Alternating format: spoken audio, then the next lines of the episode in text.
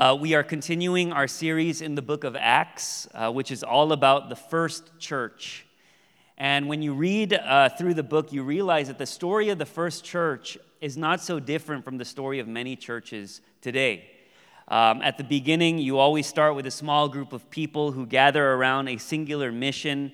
Uh, everything's organic, there's no real structure. It's just a group of people who believe in something right? And there's always this honeymoon phase when it feels like nothing possible could go wrong. There's movement, there's growth, and you feel like you're a part of something special God is doing.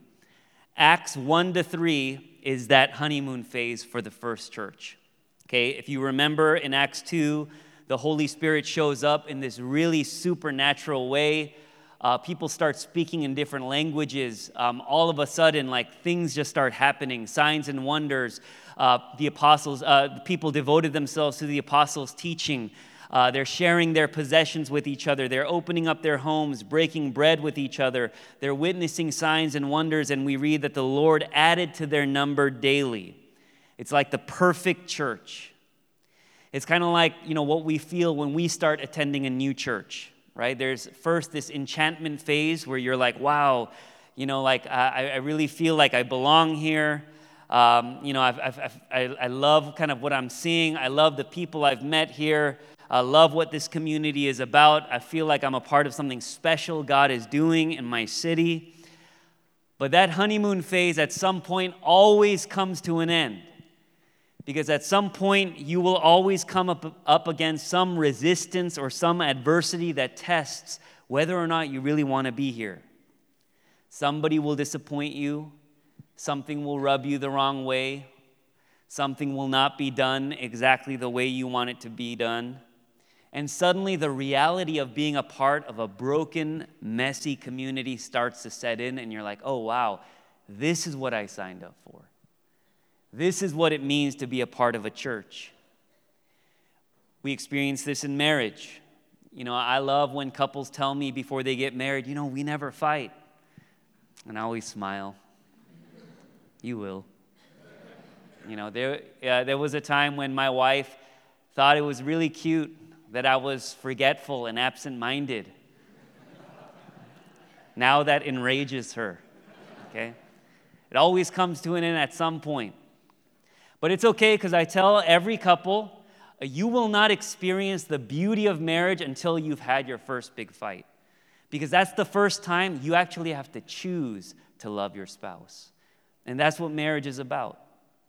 And Acts 4, which we started last week, is that moment. They've been in this enchantment phase where they feel like, man, this church is amazing, nothing could go wrong, and they now get their first taste of persecution. It's their first fight when they're faced with the reality of what following Jesus is going to entail. They get thrown into jail they have to stand before the authorities, and they're given strict warnings by the establishment to keep their mouths shut. Their life, their livelihood, their families, their securities, all being threatened, and now they're like, oh, this is what it means to follow Jesus.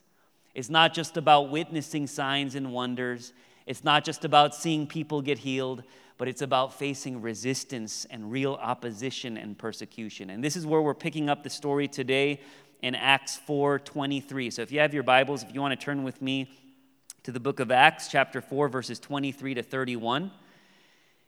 Uh, if you follow along on a mobile device and you can choose your translation, I'm going to be reading from the NIV. Okay, Acts 4, 23 to 31, and it's also going to be on the screen behind me. This is the reading of God's word. On their release, Peter and John went back to their own people and reported all that the chief priests and the elders had said to them. When they heard this, they raised their voices together in prayer to God. Sovereign Lord, they said, You made the heavens and the earth and the sea and everything in them. You spoke by the Holy Spirit through the mouth of your servant, our father David. Why do the nations rage and the peoples plot in vain? The kings of the earth rise up, and the rulers band together against the Lord and against his anointed one. Indeed, Herod and Pontius Pilate met together with the Gentiles and the people of Israel in this city to conspire against your holy servant Jesus, whom you anointed.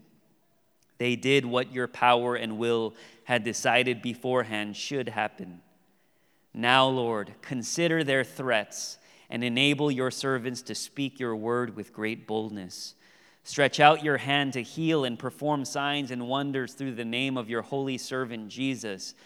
After they prayed, the place where they were meeting was shaken, and they were all filled with the Holy Spirit and spoke the word of God boldly. Let me say a prayer for us as we begin.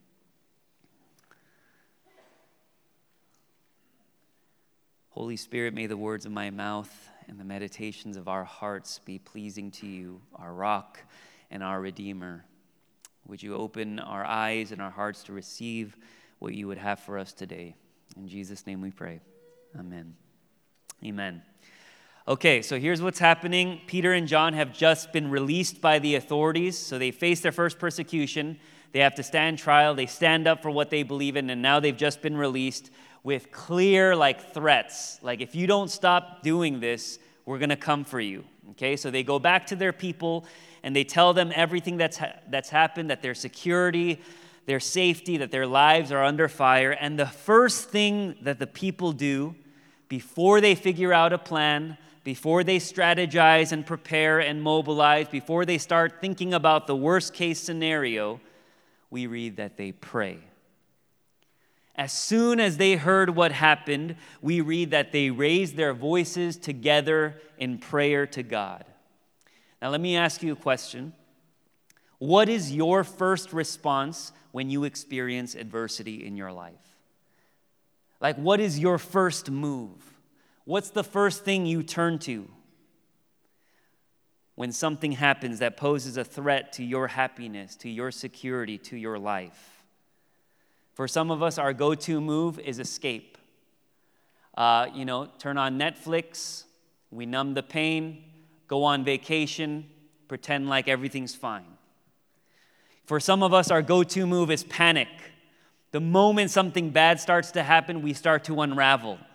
We get super defensive, angry, uh, everything kind of can set us off. We're hypersensitive to what people say. For some of us, our go to move is control. Because when life starts to feel out of control, we do everything we can to get it back under control. And we start to adopt the mindset like, I have to fix this. Only I can handle this. If I don't do something about it, nothing's going to happen. And when does where when and where does prayer fit in your paradigm?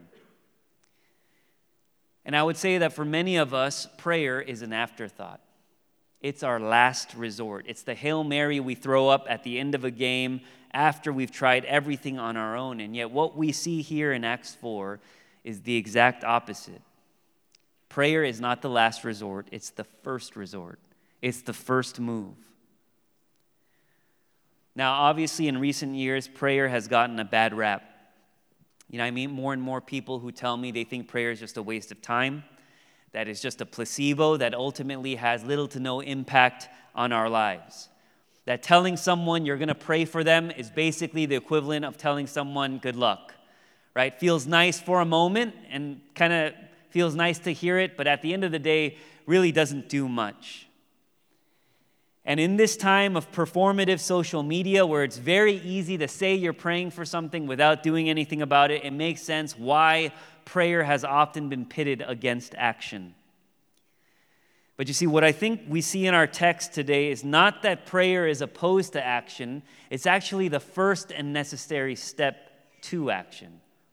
In verse 31, we read that after the apostles prayed for boldness, it says they were all filled with the Holy Spirit and spoke the word of God boldly. They prayed for it, and then they did it. And so it's true that prayer without action is just noise, but I would suggest that action without prayer is pride.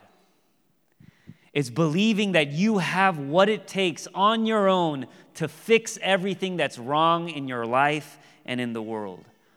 You can think about it like this prayer is like that huddle you have, that team meeting you have before the big game, right? Where you kind of go over the game plan, you make sure everyone knows kind of who's in charge. You make sure everyone knows uh, what their specific roles are. And so you know that going in, you kind of center yourselves, calm your nerves, calm your anxiety. You still have to play the game. You still have to go out and execute the game plan, but you try to go into that game without that initial huddle. Doesn't matter how skilled you are, you are going to be eaten alive. This is what prayer is the first and necessary step to action. The early church understood that they weren't going to be able to navigate the persecution that was coming their way without God's help. And you have to think, right? They had Peter and John on their team. These guys are veterans, um, they're OGs. They walked with Jesus while he was alive on the earth, right? They had just witnessed these people prove that they could heal a lame man crippled from birth with the power of a word. I mean, like, you got to think, they're, you know, you would think, like, these guys don't need prayer. And yet, even Peter and John know that it isn't enough. They need help from heaven. You think you're so strong and so capable and so intelligent. But I guarantee you that there will come a point in your life when you will encounter something that will expose just how weak and helpless you are. For some of us, it's a season. Parenthood is one of those seasons. Sometimes you will come up against a person that this, your entire life you thought you were such a patient person, but you will come up against a person that will push your patience to its absolute limit. Sometimes you will experience a kind of grief and pain that is so heavy that it will feel like your heart is literally breaking. And in those moments, you will realize that your best efforts are not enough to fix everything that is broken in your life and in the world. Prayer is our acknowledgement that we can't do it on our own, that we don't have what it takes to face all that life will throw at us. Well, how do we pray? And in our text today, we get kind of a model for prayer, and we're really going to see that prayer is just two parts it's a plea for God's provision, and it's a peace in God's plan. Let me say that again. Prayer is really just two parts it's a plea for God's provision, and it's a peace in God's plan. I love how pastor and author John Onwuchekwa puts it. He says, Prayer is confidence in God's ability and contentment in God's activity. It's confidence in God's ability and contentment in God's activity. On one hand, prayer is a cry for help. It's a cry for God to intervene. It's an appeal to the one who created the cosmos, and it's a belief that he can and will act according to his character. If you look at how the people begin their prayer, they say, Sovereign Lord, you have made the heavens and the earth and the sea and everything in them. They're saying, We know who you are. We know what you're capable of doing. We know the power and the ability you have. And then in verse 29 and 30, which we're going to put up on the screen, we get their bold request. They say, Now, Lord, consider their threats and enable your servants to speak your word with great boldness. Stretch out your hand to heal and perform signs and wonders through the name of your holy servant Jesus. They're saying, We know who you are. Now do what you do. Do what only you are capable of doing. It's a bold plea for God's provision. And let me ask you when was the last time you prayed for God's provision? When you prayed for God to intervene, truly believing God had the power and the ability to do it? When was the last time you asked for God's help, truly knowing who it was you were asking? I feel like a lot of times we have this habit of we feel like we have to compensate for God. Like when we pray, we're like, okay, I'm going to only pray for this much today, or I'm only going to pray this prayer today because I don't know if God can handle all my requests. His inbox is pretty full, right? I'm not sure if He can, like, you know, I, I might have to, like, put this into bite sized pieces, more manageable pieces for God because God is taking care of all the needs of the entire world. So I'm just going to pray for this. And we're afraid to pray bold prayers. But when you and I begin to understand the bigness and majesty of God, it will change the way we pray. When we begin to understand who God is, that He is the God who created the heavens and the earth and the sea and everything that is in them. It will change the way we pray. You know, this past Tuesday, we had our first Bible reading group, and I shared with our staff that I think this is one of my, like, the, my most favorite things that I've done um, as a church. And um, it's just week one. And we're basically reading through the first four chapters of Genesis, and we just started with Genesis 1, uh, the creation story. And there was a brother sitting next to me who's basically like a physics master. And so the way he read Genesis 1 was so different from the way we all read Genesis 1. And he starts talking about quantum physics and quantum entanglement. And we're like all in awe, okay? And he just starts schooling us on just how minuscule we as human beings are in the grand scheme of the universe. And he said, you know, once he, once he started studying physics, there was a period of time when he could not even speak the word God. Because there he was no way he could even speak the word God out loud because he could not wrap his mind around a being that could speak this entire universe, this entire cosmos into being with a word. This is the God we're praying to. This is the God you and I have direct access to. And so, if this text teaches us anything, it's to be bold with our prayers, to cry out to the one who has the power and the ability to answer. Well, if it's a plea for God's help, the obvious next question is what if God doesn't answer? What if He doesn't respond to our prayers the way we want Him to? And that's where the second part comes in. Along with being a plea for God's provision, prayer is also a peace in God's plan. It's a deep assurance that even if God doesn't answer your prayer the way you want or expect Him to, that He's still working all things for our good and His glory.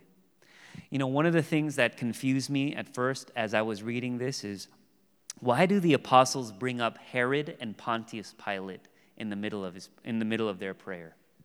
Like they bring up Herod and Pontius Pilate. These are the rulers responsible for Jesus' death. At the, in that time, they were the evidence that either God was absent or just not strong enough. Because when Jesus was nailed to the cross, everyone thought God had left the building, everyone assumed God had lost. They'd been praying and they'd been waiting for this promised Messiah for centuries, and they thought with Jesus, he was finally here. And then they're thinking, why then is he hanging there on that cross? In the book of Luke, we read that those who walked by the cross mocked Jesus and hurled insults at him, saying, If you are really the Son of God, come down from there. And yet Jesus stayed. And because the story didn't go the way they wanted it to, because their prayers weren't answered the way they expected or hoped, they thought God was gone. They thought God wasn't listening.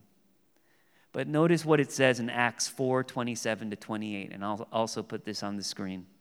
It says, Indeed, Herod and Pontius Pilate met together with the Gentiles and the people of Israel in this city to conspire against your holy servant Jesus, whom you anointed. And then get this they did what your power and will had decided beforehand should happen. They did what your power and will had decided beforehand should happen. At no point was God not in complete control of the situation. People thought Herod and Pontius Pilate could thwart the plans of God. Did they not know who they were dealing with? Herod and Pontius Pilate were just pawns in God's master plan. They did what your power and will had decided beforehand should happen. What looked like failure to most was actually salvation for the world. The Bible says the message of the cross is foolishness to those who are perishing, but to us who are being saved, it is the power of God. And so by bringing up Herod and Pontius Pilate in their prayers, what the apostle what the apostles are praying is, God, we've been here before.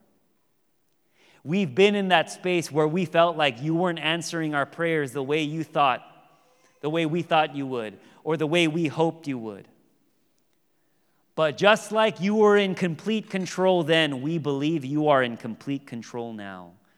And though we may not always understand why you do what you do, we believe your ways are higher than ours. It's a peace in God's plan. It's the prayer of Jesus himself in the Garden of Gethsemane on the night he was crucified when he said, Take this cup of suffering from me, yet not as I will, but as you will. It's a plea for God's provision. Take this cup from me. And yet it's a peace in God's plan, yet not as I will, but as you will. I think about Shadrach, Meshach, and Abednego in Daniel 3 as they're about to be thrown in the fire. And they say this in verses 17 and 18 If we are thrown into the blazing furnace, the God we serve is able to deliver us from it, and he will deliver us from your majesty's hand. It's a plea for God's provision, it's a confidence in his ability. He is able to deliver us from it, and he will. But then, verse 18 But even if he does not, even if he does not, we want you to know, Your Majesty, that we will not serve your gods or worship the image of gold you have set up. A confidence in God's ability and a contentment in God's activity.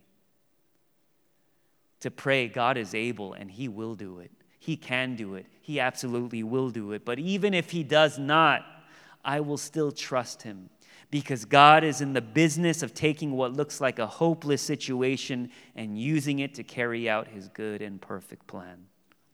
And when you learn to trust in God's plan for your life, you will begin to embrace resistance and opposition, not as setbacks, but as opportunities. Because you understand that these are just avenues, these are just portals through which God will show us his glory. These are just opportunities for us to experience God in new ways, to see God's genius at work.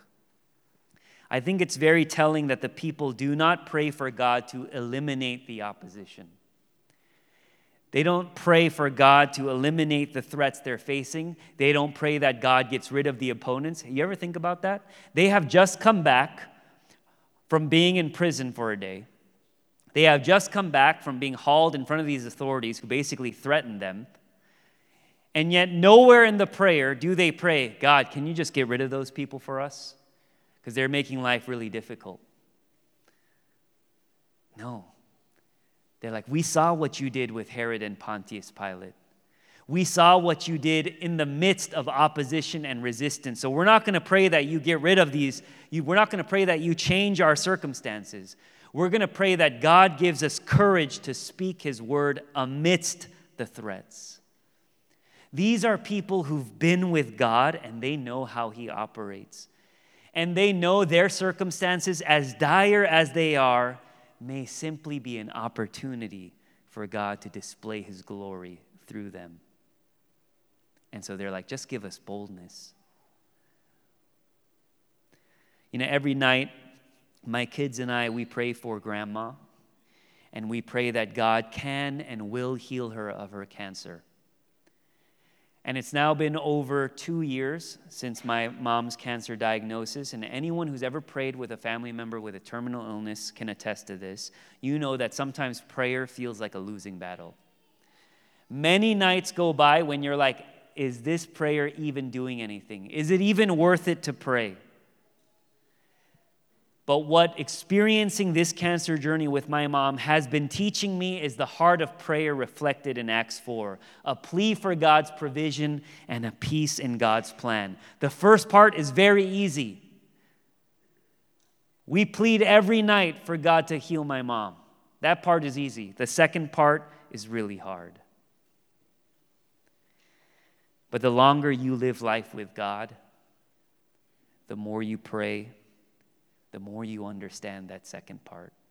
And it's that second part that's actually the most transformative part. For me, I think to myself all the time as I look back at the past two years, though God has chosen not to heal my mom's disease, it's kind of crazy because several years ago, you know what my one prayer was? My plea? It was for God to heal our relationship and it is not the way that I would have scripted it, you know, and I'm not saying that God brought cancer to my mom, but here's what I will say. What I've seen over the past few years as I've prayed for her As I've journeyed with her through the illness, as I've spent more time with her and called, called her regularly to check in on her, God has used this horrible situation to answer a prayer I forgot I even prayed. A plea for God's provision, but a peace in God's plan, where every resistance and every moment of opposition is an opportunity for God to reveal his glory. And so, if I could trust a God who could turn something like cancer to heal my relationship with my mom, I can certainly trust God no matter what happens, no matter how he responds to these pleas in this moment. I love what Charles Spurgeon once said, and I'm going to put it up on the screen. He said, God is too good to be unkind, and he is too wise to be mistaken. And when we cannot trace his hand, we must trust his heart. When we cannot trace God's hand, we must trust God's heart. Nobody could have imagined a Roman cross being at the center of God's plan to redeem and renew the world. Nobody. Nobody could have imagined a Herod and a Pontius Pilate being a part of God's sovereign will. And yet we know now on this side of the cross that God was never not in control. I imagine that in the midst of these persecution and threats, Peter and John are sitting, sitting there wondering, I don't know how this is going to turn out. All I know is that there's a lot of opposition that's on the horizon.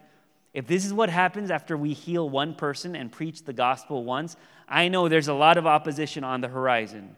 But though they could not trace God's hand, they could trust God's heart.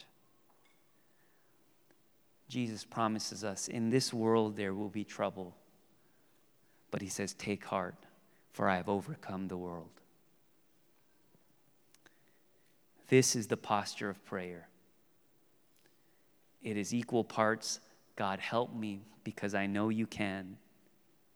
And God, no matter what you do, I trust you because you know best. It's the heart of a child that says, Dad, can you do this for me? I know my dad can, and I know he will. But even if he doesn't, dad knows best. That is the posture of prayer. And if we were to step into every trial and every situation in life armed with this posture, a posture of both confidence in God's ability and contentment in God's activity, I believe it would change everything. Let's pray.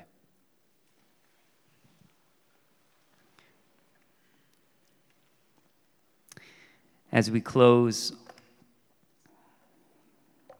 I want us to respond uh, very simply by praying. And I want us to pray in two parts. First, to plead for God's help, for His provision. Is there something in your life maybe you've been scared to pray about, or you feel like it's too big for God? I want to first invite you use this time and be honest. What can this sovereign God who created the heavens and the earth and the sea and everything that is in them, what can this God not do? So, first take a moment and cry out for God's help.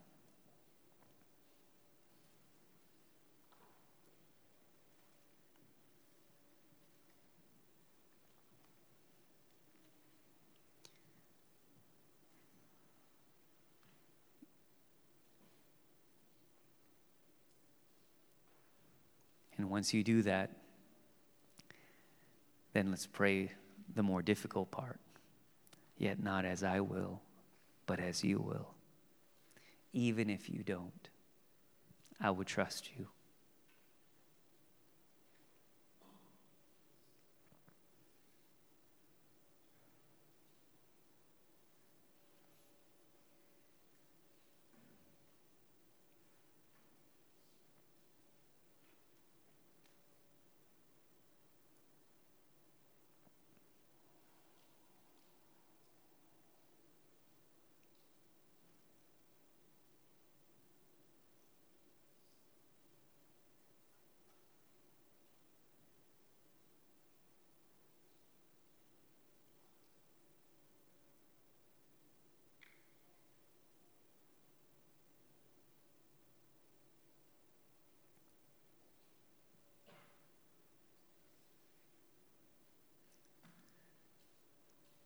Sovereign Lord, you created the heavens and the earth and all that is in them. And so we bring all of our pleas, all of our requests, and we lay them at your feet, knowing that you can and you will answer them. We believe you have the power and the ability and the willingness to respond, for you are a father. You are a good father. But God, we also know that there are so many things we don't understand. And in those moments when you do not respond the way we expect you to or want you to, we pray for a deep contentment, knowing that though we cannot trace your hand, we can trust your heart. That we would look at the cross this morning and remember that the God who did not spare his own son but gave him up for us all, that that is the God we pray to. And so, no matter what happens, and no matter what our circumstances look like, and no matter what opposition and suffering we're facing right now, that we would know that all of these things are things that are used by you ultimately for our good and your glory. And so we rest. We rest in your good and perfect plan for our lives and for the world. We thank you for this word. Would you give us the posture and the heart of a child this morning? In Jesus' name we pray. Amen.